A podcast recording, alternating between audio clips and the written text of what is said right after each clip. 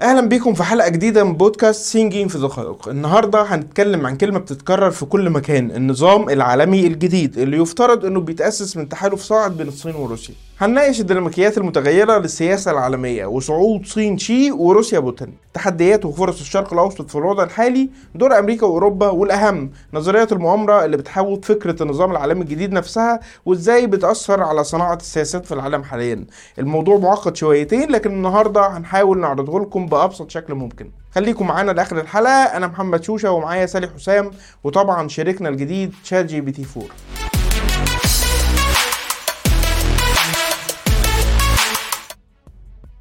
هل الصين وروسيا فعلا بيعملوا تحالف لتأسيس نظام عالمي جديد يا سالي هو التحليلات حوالين الموضوع ده زادت كتير خلال السنين الأخيرة وزاد أكتر بعد زيارة الرئيس الصيني لموسكو في مارس 2023 في أول زيارة من الحجم ده من بداية الحرب في أوكرانيا. لكن هل ده معناه تحالف لتأسيس نظام عالمي جديد فعلا؟ عناوين التحليلات هنا بتكون براقة ومغرية بتخلينا نستخدم مصطلح النظام العالمي الجديد اللي الناس بتحبه. لكن في التفاصيل هنشوف إن الزيارة صحيح بتشاور لاستعراض قوي لدعم بوتين رغم العزلة الدولية والعقوبات اللي كان آخرها أمر اعتقاله من المحكمة الجنائية الدولية. وتأكيد جديد على الشراكة الاستراتيجية وشوية اتفاقيات من المعتاد توقيعهم في القمم اللي بتبقى بمشاركة رؤساء الدول. هل الموضوع راح لأكتر من كده؟ لحد دلوقتي مثلا ما كانش فيه اتجاه لدعم بوتين عسكريا ويمكن دي النقطة الأهم اللي روسيا يمكن تكون محتاجاها في الوقت ده. بس على الأقل روسيا دعمت اتجاه الصين لعرض خطة سلام في أوكرانيا. فمثلا لما نحط ده جنب رعاية بكين لاتفاق المصالحه الأخير بين روسيا والسعودية أكيد هنحس إن في تصاعد لدور الصين في ملفات وفي مناطق كان يفترض إن أمريكا هي الراعي التقليدي أو الطبيعي بتاعها. وعندك حق في النقطة دي بالذات. الصين مؤخرا بتعرض نفسها في دور صانع السلام العالمي وبتروح لناحية إنها جاية تصلح ما أفسدته أمريكا. واضح كمان إنها كمان بتضغط على حلفائها لتسهيل تسويات يمكن ما كانتش تنجح لو أمريكا هي اللي كانت اتدخلت فيها. لكن هل الدور بقى ينجح؟ ده لسه ما نعرفش. ما هو ده نجح في السعودية وإيران فعلا. إيه اللي يمنع إن النجاح يتكرر تاني في أوكرانيا؟ في وضع عالمي متغير زي اللي إحنا عايشينه دلوقتي ما نقدرش نؤكد أو ننفي احتمالات النجاح.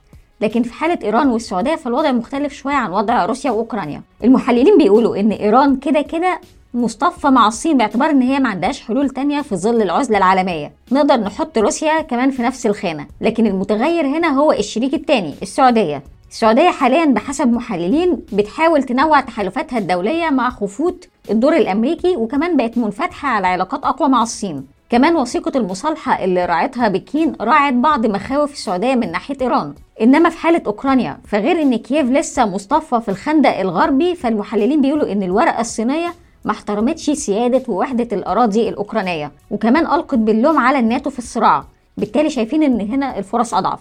طب ما أنت كده اهوت بتأكدي فكرة التحالف الصين روسيا بحسب بعض المحللين فالموضوع مش تحالف بالظبط إنما هي أقرب لعلاقة تقدر توصفها بالهيمنة بين الصين واللي هي الطرف الأقوى دلوقتي وما بين روسيا اللي هي بقت مجرد تابع. كنا نشرنا قبل كده تحليل تفصيلي عن النقطة دي في دقائق فهنسيب اللينك بتاعها في التعليقات. المهم إن الوضع دلوقتي بقى أسوأ في حالة روسيا اللي هي بقى موقفها أضعف بسبب حرب أوكرانيا. والسؤال هنا هل روسيا والصين بيعملوا تحالف جديد فعلا ولا مجرد اصطفاف مؤقت للمصالح؟ وهل التوازنات الناتجة عن اختلال توازن القوى ده قابلة للاحتواء ولا ممكن تقتل التحالف نفسه في الآخر؟ بس كل ده بيأكد إن الصين فجأة صعدت عشان تلعب أدوار تقليديا كانت بعيدة عنها تماما. إيه اللي بيحصل بالضبط في النقطة دي؟ الصين مركزة من البداية على الهيمنة الاقتصادية ضمن سياسة التنين الحذر اللي بعض المحللين الدوليين اجتهدوا في توصيفها. سياستها الخارجية بتحاول تفتح الأبواب المقفولة في النقطة دي تحديدا وفي وسط التعقيدات الجيوسياسية المتزايدة عالميا ما بقاش فيه مفر من إن الصين تبقى لاعب استراتيجي رئيسي في القضايا السياسية والدبلوماسية والاقتصادية والأمنية. وهنا كان طبيعي إن الصين تظهر أكتر وأكتر في الملفات السياسية المهمة. فيمكن بحسب بعض المحللين يكون الموضوع بتاع محاولة إنشاء نظام عالمي جديد ده مجرد بروباجندا نفختها مراكز الأبحاث ووسائل الإعلام لكن المؤكد إن الصين عندها رؤية خاصة ومصالح النظام العالمي الحالي معطلها أو بيتحداها أو متضرر من تحقيقها. الهدف الأهم هنا بالنسبة للصين هو أكبر مخطط للتوسع الحضري وتطوير البنية التحتية على وجه الأرض اللي هي مبادرة الحزام والطريق. فهل التطورات العالمية الحالية هتوصل لنقطة اللا مفر من الصدام اللي الصين بتحاول تتجنبها على الأقل حاليا؟ ده بقى السؤال.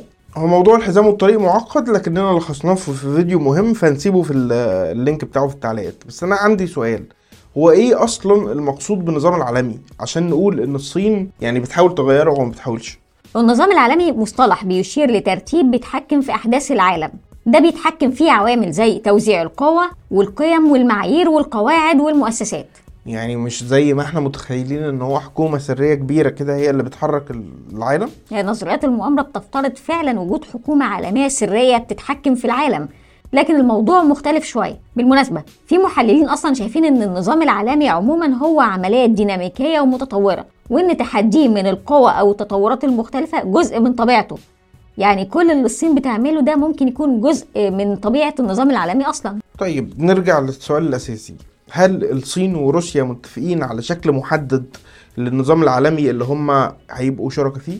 روسيا والصين مشتركين في بعض المصالح والأهداف المشتركة لمستقبل النظام العالمي زي تحدي قيادة أمريكا للعالم واللي هم شايفينها مش عادلة وجاية تفرض أعرافها وقواعدها على الكل فهم شايفين إن من المفروض إن يكون في عالم متعدد الأقطاب وتتوزع وما تتدخلش في الشؤون الداخلية للدول التانية روسيا والصين كمان متحدين على كسر هيمنة الاقتصاد الأمريكي والدولار تحديدا. وموسكو موافقة بكين في مبادرة الحزام والطريق وتفريعاتها هتوفر اقتصاد عالمي أفضل يعني.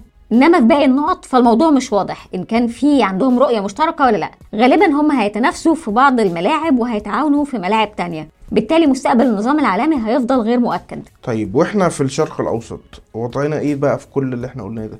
بناء على كل اللي فات الصين وروسيا مهتمين بتحدي أمريكا في الشرق الأوسط وتوسيع علاقاتهم مع الجهات الفاعلة في المنطقة. بس في نفس الوقت في محللين بيقولوا إن مفيش تنسيق منهجي ما بين سياسات الدولتين في الشرق الأوسط تحديدا.